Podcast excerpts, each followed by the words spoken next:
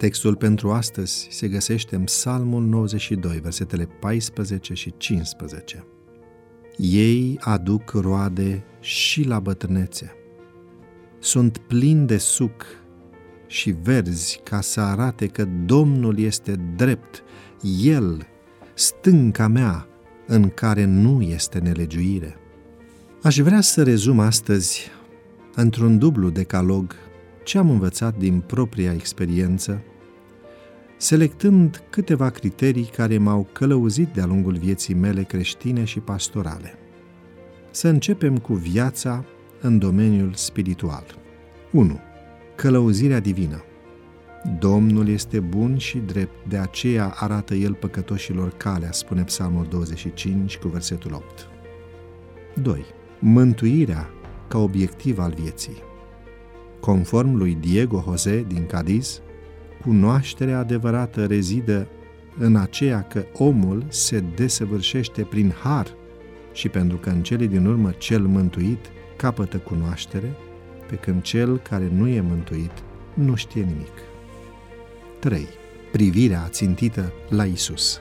În Evrei, capitolul 12, versetele 1 și 2, stă scris Să alergăm cu stăruință în alergarea care ne stă înainte, să ne uităm țintă la căpetenia și desăvârșirea credinței noastre, adică la Isus. 4. Rămânerea în sânul familiei. În cartea lui Iosua, la capitolul 24, cu versetul 15, spune, alegeți astăzi cui vreți să slujiți, cât despre mine, eu și casa mea vom sluji Domnului. 5. Viziune pentru viitor. Nu avem a ne teme de nimic pentru viitor, decât de a uita calea pe care ne-a condus Domnul și învățătura sa din istoria trecutului nostru. Acesta este un citat din cartea Schițe din viața mea. Acest citat este din cartea Evenimentele ultimelor zile, pagina 50, scrisă de autoarea Ellen White. 6. Căutarea păcii interioare.